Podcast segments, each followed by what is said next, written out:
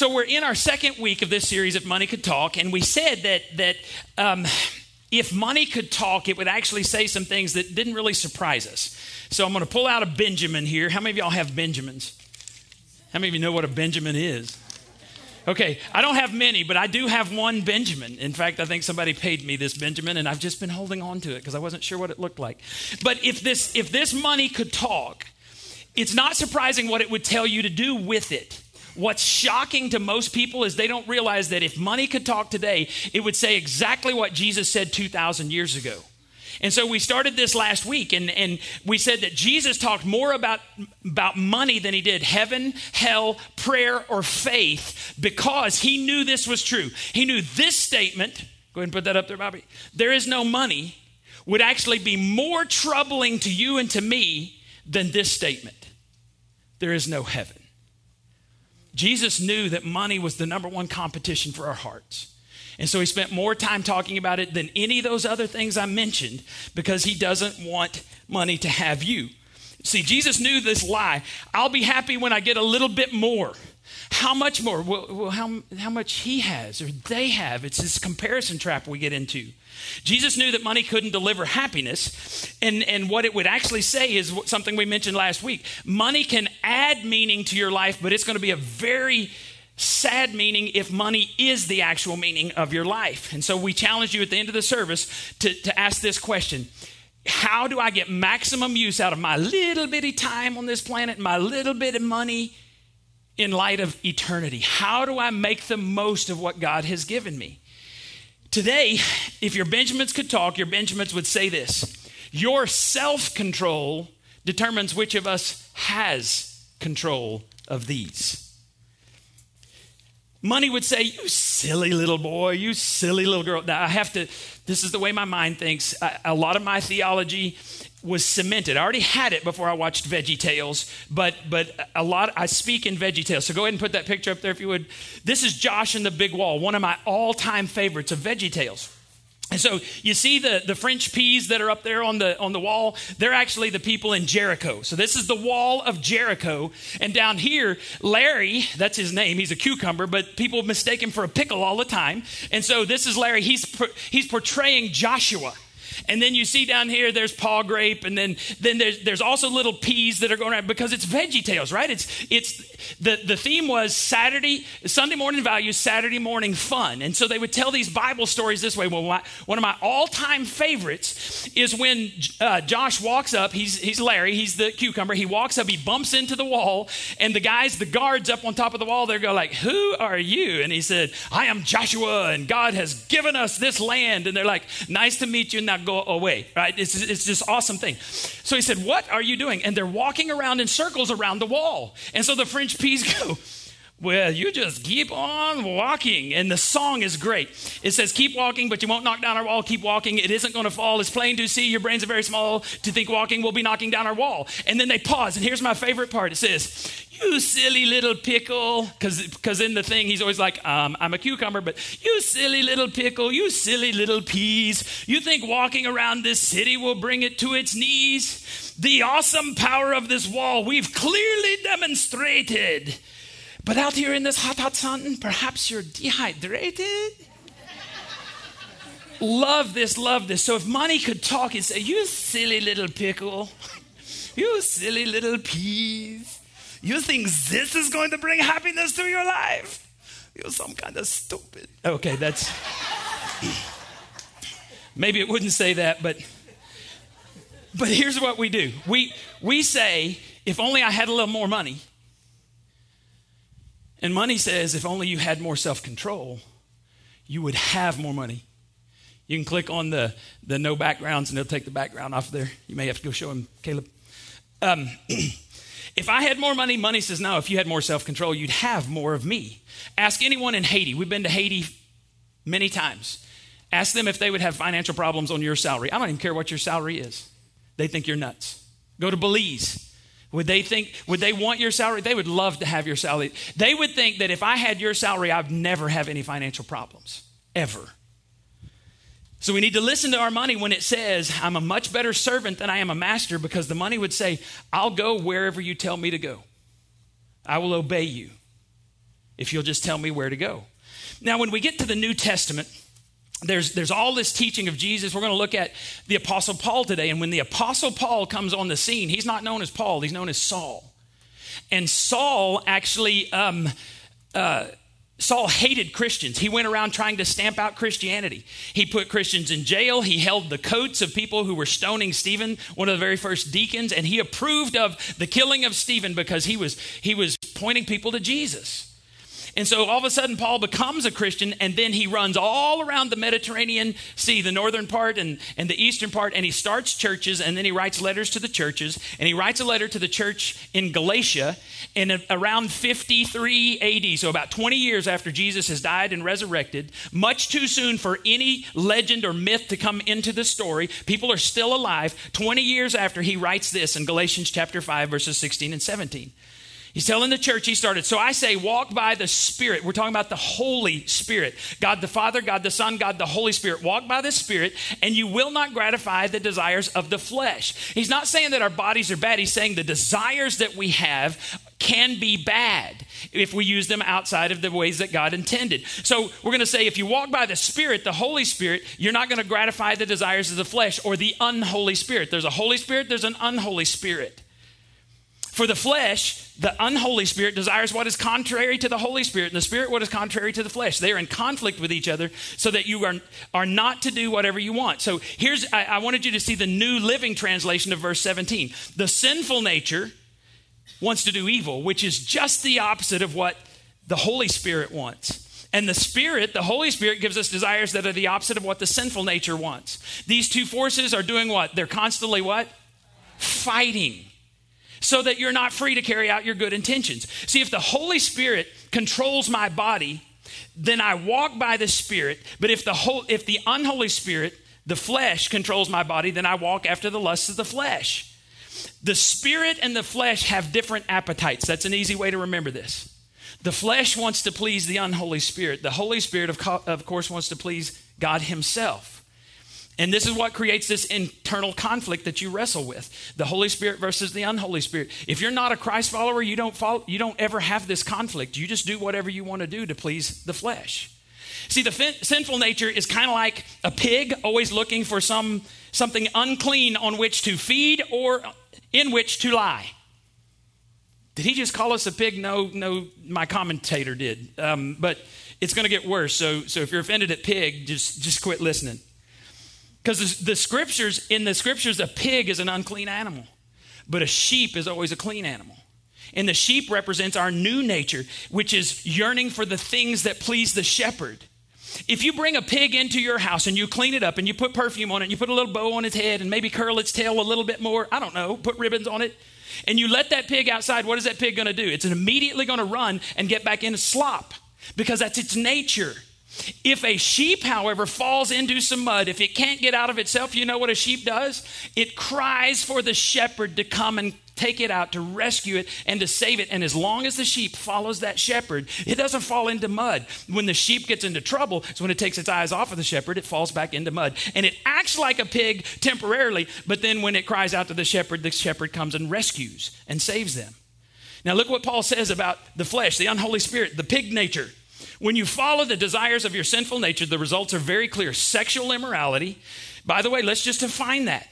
Adultery is sex outside of marriage, outside the, the person you're married to. Fornication is sex by any two people who are unmarried. That's what he's talking about sexual immorality, impurity, lustful pleasures, idolatry, sor- sorcery, hostility, quarreling, jealousy, outbursts of anger, selfish ambition, dissension, division. Did you know that anything that causes the division in the church is sin. We have a ministry of reconciliation. Anything that causes division, that promotes your way over someone else's way, it's sin envy, drunkenness, wild parties, and other sins like these. I tell you again, as I have before, that no one living that sort of life will inherit the kingdom of God. We're not we're talking about pig nature, not flesh nature. We're not, not talking about a sheep that occasionally falls into sin and says, Oh God, please forgive me. We're talking about a habit of sin, a nature that says, I only want to please myself. I don't care what happens to anyone else. Those people will not inherit the kingdom of God. When you become a follower of Christ, your nature will change because the Holy Spirit takes up residence in you.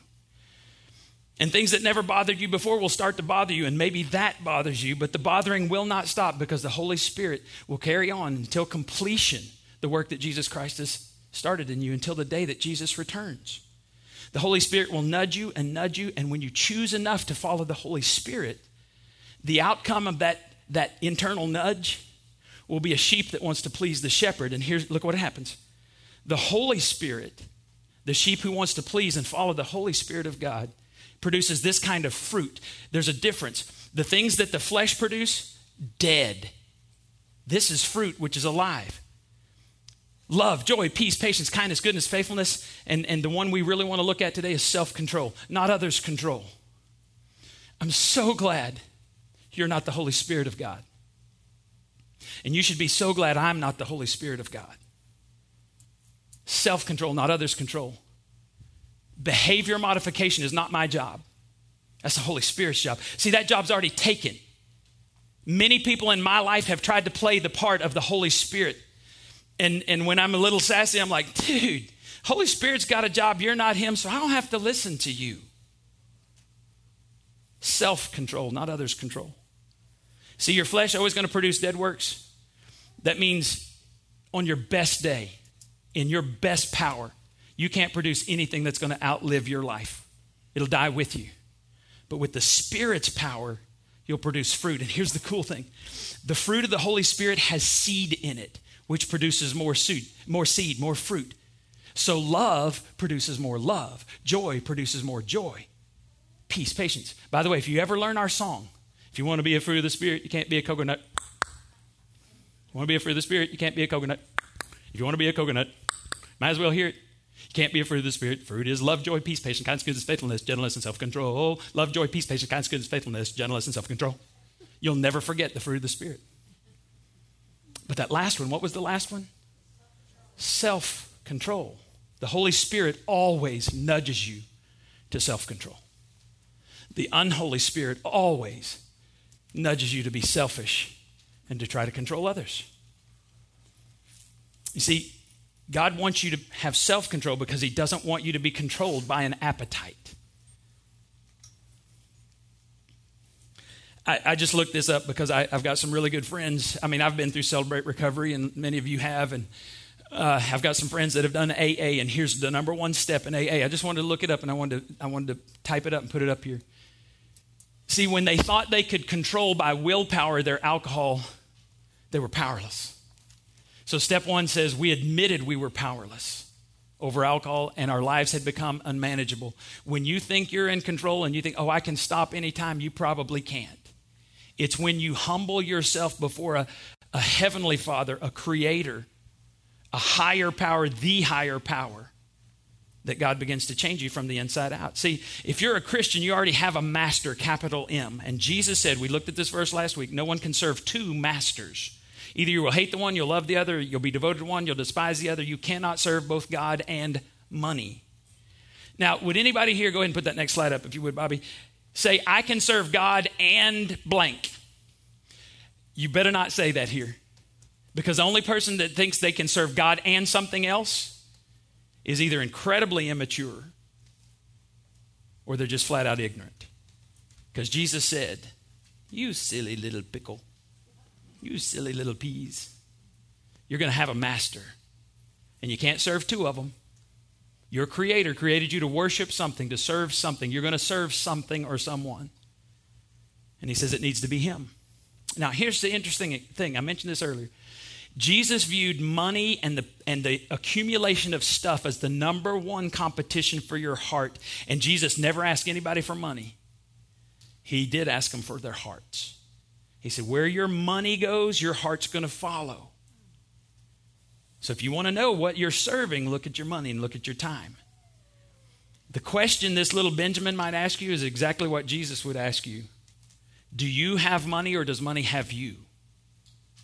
And before you answer that, what would those closest to you say? Because one of the things we need to do when we open up the scripture, we need to look and say, to whom was Jesus speaking? Well, to whom was Jesus speaking? To rich people? And, and if it's rich people, some of y'all are going, I'm not rich. Oh, I beg to differ. Could Jesus be talking to people that get home from work in the afternoon and see three Amazon Prime packages on the front porch and they don't even know what's in them? That's rich people problems, right? I just did this this week. Janie's like, Who's it from? It's from me. I sent it to myself. What is it? I have no earthly idea. It's like Christmas every day. I open it up. Oh, yeah, I, bought that. Rich people problems. Jesus is talking to you. How many of you have gotten upset that Walmart isn't open 24 hours a day since COVID hit? Some of you are like, mm-hmm. Dude, one day I was going to go get some, some Gatorade because it's a buck. It used to be 88 cents. And I'm really bitter about that because they went up to a dollar after COVID hit. But it was 88 cents for Gatorade. And I would go buy a whole ton of Gatorade because it's, it's 18 bucks down here at the gas station. I don't know. It's, not, it's much more than that. But at 8.15 and it was still closing at 8.30, I'm like, who does Walmart think they are? to close when I need them to be open. Back in the day, you remember, okay, so Walmart would close one day a year. What day of year would Walmart close? Christmas Day. And I don't know why. I didn't need anything, but this used to be a tradition for me and Caleb. When he'd get up on Christmas Day, I'm like, dude, Walmart's closed. Let's go to Walgreens. We didn't have anything we needed. We just wanted to go to a place that was open and walk around and go, okay, we know something's open if we need it. And we drive back home and celebrate the birth of our Savior. Could Jesus be talking to people who've ever gone to a mall just to kill a little bit of time? What are you looking for? I don't know. Do you need anything? No. Oh, I didn't know that exists, but now that I know it exists, I need it. That's rich people problems. In other words, Jesus is talking to all of us. Every one of us. He was talking to everyone then, he's talking to everyone now. You see, Jesus knew that every person who breathes was at risk of, of making money their number one concern in life. And if you make money your number one concern in life, it is your Lord. And what did Jesus say you can't have two of, two masters? If money is your Lord, you have no self control, which means you are not producing the fruit of the Holy Spirit in your life. I don't, I don't know if you've ever thought about this, but think about your prayer life. Isn't it amazing how quickly that we take our sorrows to God? I mean, if, if something just overwhelms us and we're, you know, it's a kick in the gut, it's, it becomes very, very easy to say, God, please help me. Or sicknesses, you cry out, God, please don't let them die. Or you need money, God, I need money, right? Or you're lonely, God, please, please, please give me a spouse. I hear those prayers, right? I hear those prayers, and I tell people all the time it is better to be single and lonely than married and lonely. I'm telling you. Do not laugh so loud. Um, you know it's true, right? It's amazing how quickly we'll take sorrows. We'll even take our eternity. I know people who don't even really believe in God, but life goes hard and they're like, um, God, I, I heard that hell's a bad place, heaven's a great place. I'd like to go there. And so if I ask you to forgive my sins and lead my life, dear God, please forgive my sins and lead my life. Am I good now? I know people who say they don't believe in God, but secretly they'll pray that prayer just in case. It's easy to take our eternity, our sorrows, our loneliness, to God. Isn't it difficult most of the time for people to take their money to God? Amen. Somebody said, Preach it, amen. I like that. Come on. All right. Jesus was so smart. He didn't ask people for money because it never was about money, it's, what, it's about your heart. So Jesus was incredibly clear. He said, If you haven't surrendered your blank, Whatever it is. Should be the next slide there. You haven't surrendered. And so I told you all about my addiction last week that I, I have found 5,500 golf balls at, at Wildcat Golf Course. And, and I think it was actually Ryan. Ryan said, um, So where's your 10% that you're giving to the Lord? So here it is. Here are 600 golf balls that I'm, I'm willing to give to the Lord. And I don't know how Teresa wants to count them and how, I guess I can put them in the joy basket back there. Um, but Lord, here's, here's 600 golf balls. That means I've got 4,900 left, um, which is not enough. That's never enough. Um, you fill in the blank.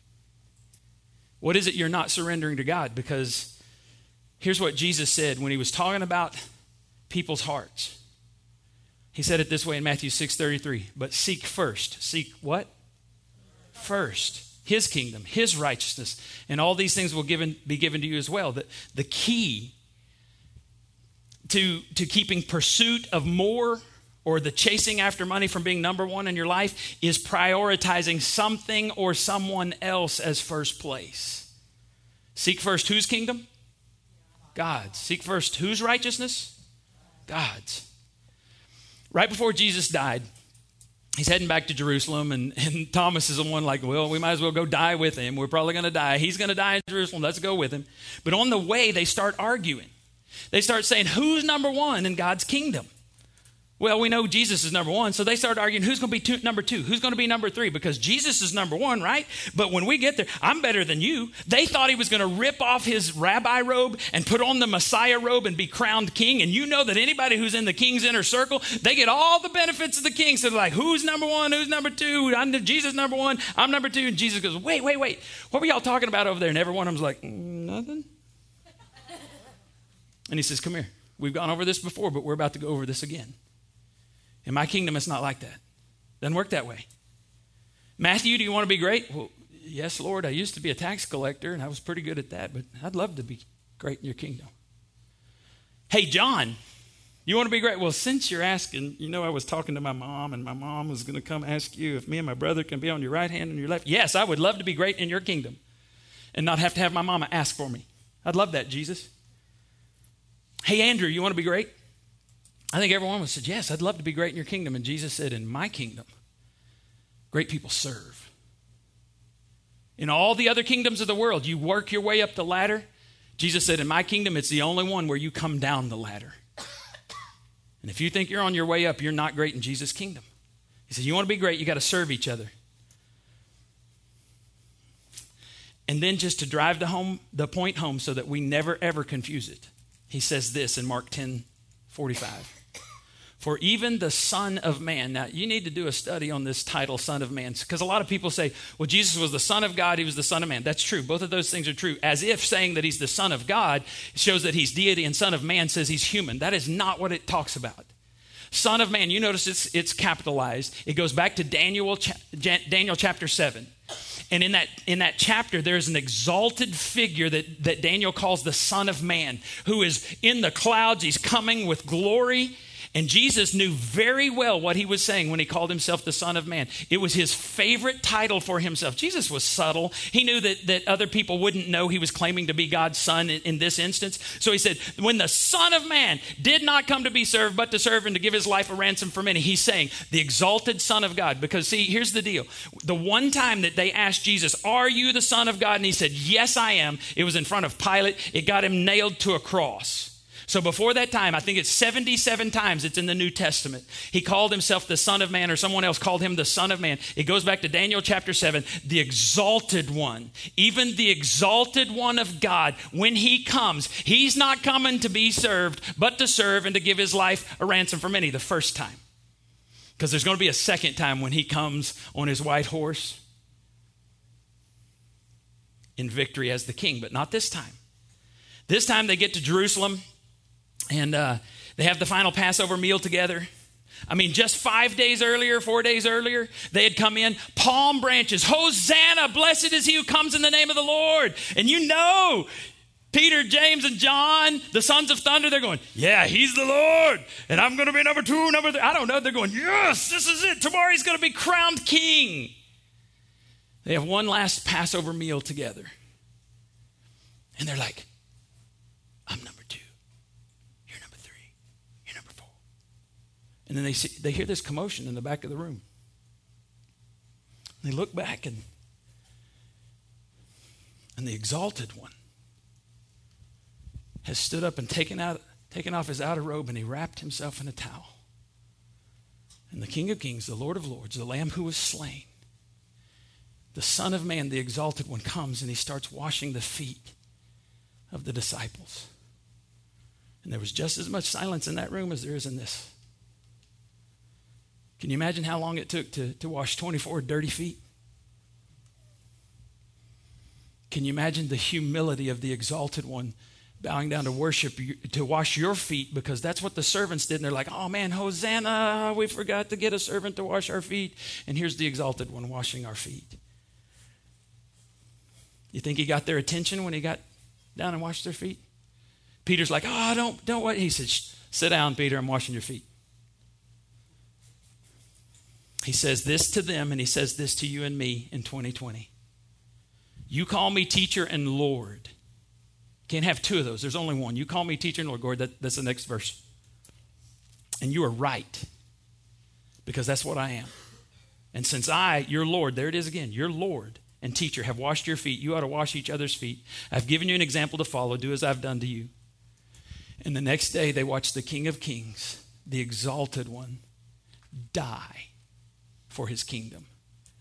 And the world's never been the same. There is no other king, there's no other founder of any other religion who has ever said, I will wash your feet and I will die in your place because I want you to be in my kingdom that much.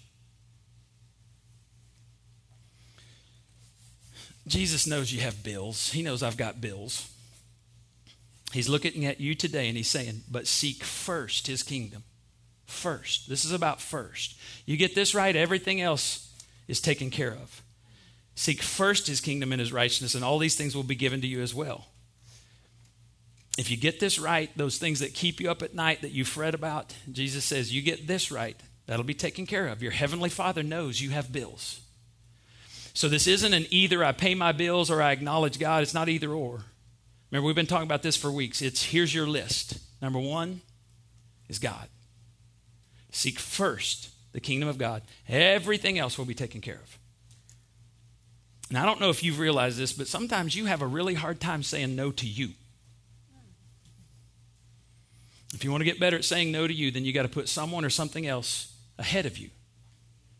If Matthew was right, Matthew, the first, the writer of the first book of the New Testament, if Mark was right, if, if Luke, if John, if Peter was right, if James, the half brother of Jesus, who after seeing, he was a doubter before, but when Jesus rose from the dead, he said, He's my Lord. If those guys were right, then what we need to do is we need to flip the script. We don't need to act like the kingdoms of this world. We need to act like the singular kingdom of the exalted one, the Son of Man. Y'all remember, Christian music used to be pretty, pretty sad right? I remember when, when choruses came out, and, and we'd get in trouble for singing choruses because they weren't in the hymnal.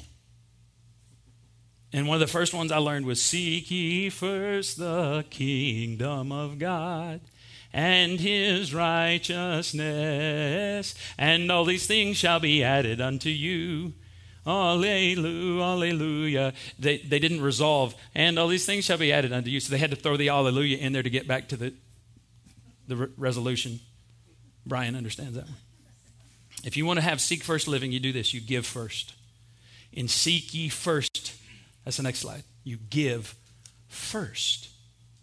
In seek ye first living, you save for your kingdom second. And in seek ye first living, you live on the leftovers. This is how you prioritize another kingdom over your kingdom. Telling your money where to go is, is the proof that it's not the boss of you. Money says, Oh, we need to go over here. And you say, No, no, no, shut up, money. You go where I tell you. You're not the boss of me, but oh, you have this. No, no, no, you're not the boss of me. And you prove it by prioritizing something else. The litmus test of your devotion to God is your willingness to put Him and others ahead of yourself when it comes to your money. You don't do that, He's not your Lord. So I want to give you a two month challenge, not a one week challenge, a two month challenge where you take a percentage of your income and you give it somewhere. And in case you're worried that, that I'm, I'm wanting it for me, don't give here, give somewhere else. And don't do a half percentage point because you'll never miss it. If a half percent of a thousand dollars is five bucks, I'm going to give a half percent. You'll never miss that. You need to give a percentage that you go, Every time I talk about this, somebody goes, Do you know how much 10% is? I'm like, It's a decimal point. It's real simple. I'm very aware of that. I've been practicing this since before I was married. So, and I'm not saying it's easy, but it actually is. I don't even think about it.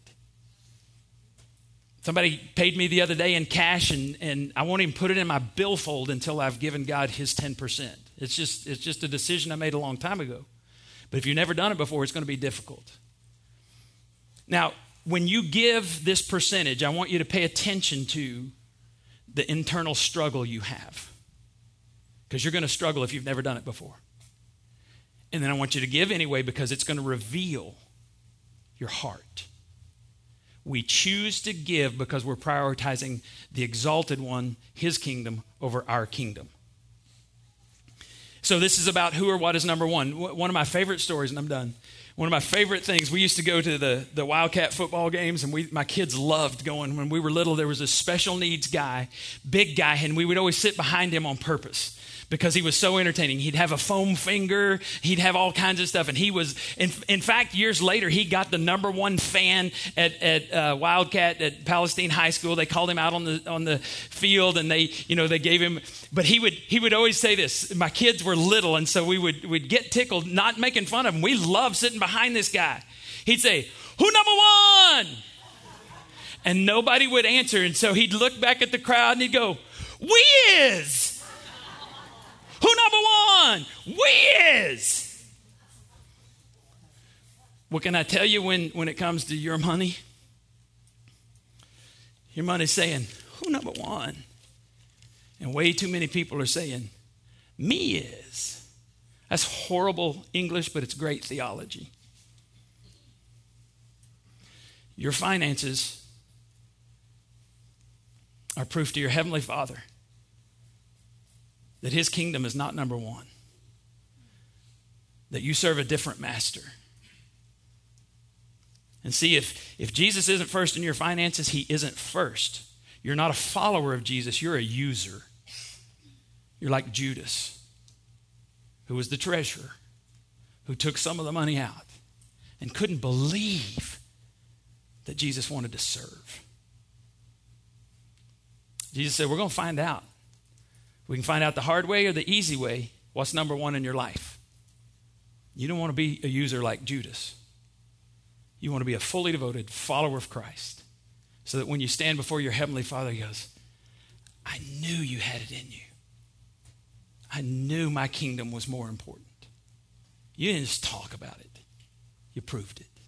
Let's pray together. Father, we love you and we thank you for your grace.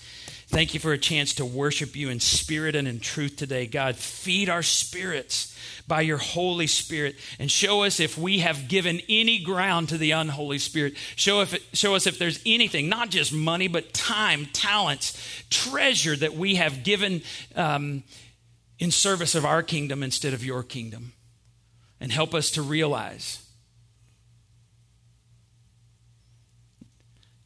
that our actions speak so much louder than our words do about who's number one in our lives. Does not need to be me. I need, I need a God much bigger than me, and I think everyone who's listening today needs a God much bigger than them. So teach us what it means to follow you. We pray in the name of Jesus. Amen. At the back, we have one basket. We used to have several. We have one now. It's our joy basket. God loves a cheerful giver. You can give there or you can give online, nlccp.com. Um, you can get the app and you can give uh, that way. Um, remember, uh, there are some listening guides. If you if you didn't get the uh, announcements, you can go to nlccp.com as well to, to check on the, the announcements for the week. Please sign up for um, uh, the marriage night if you're coming to that because we need to make sure we have enough snacks and enough uh, childcare for that night. So we need you to sign up and, and let us know about that. All right, stand up and socially distance. Yes.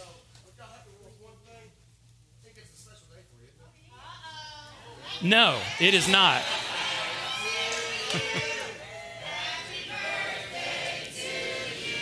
Woo!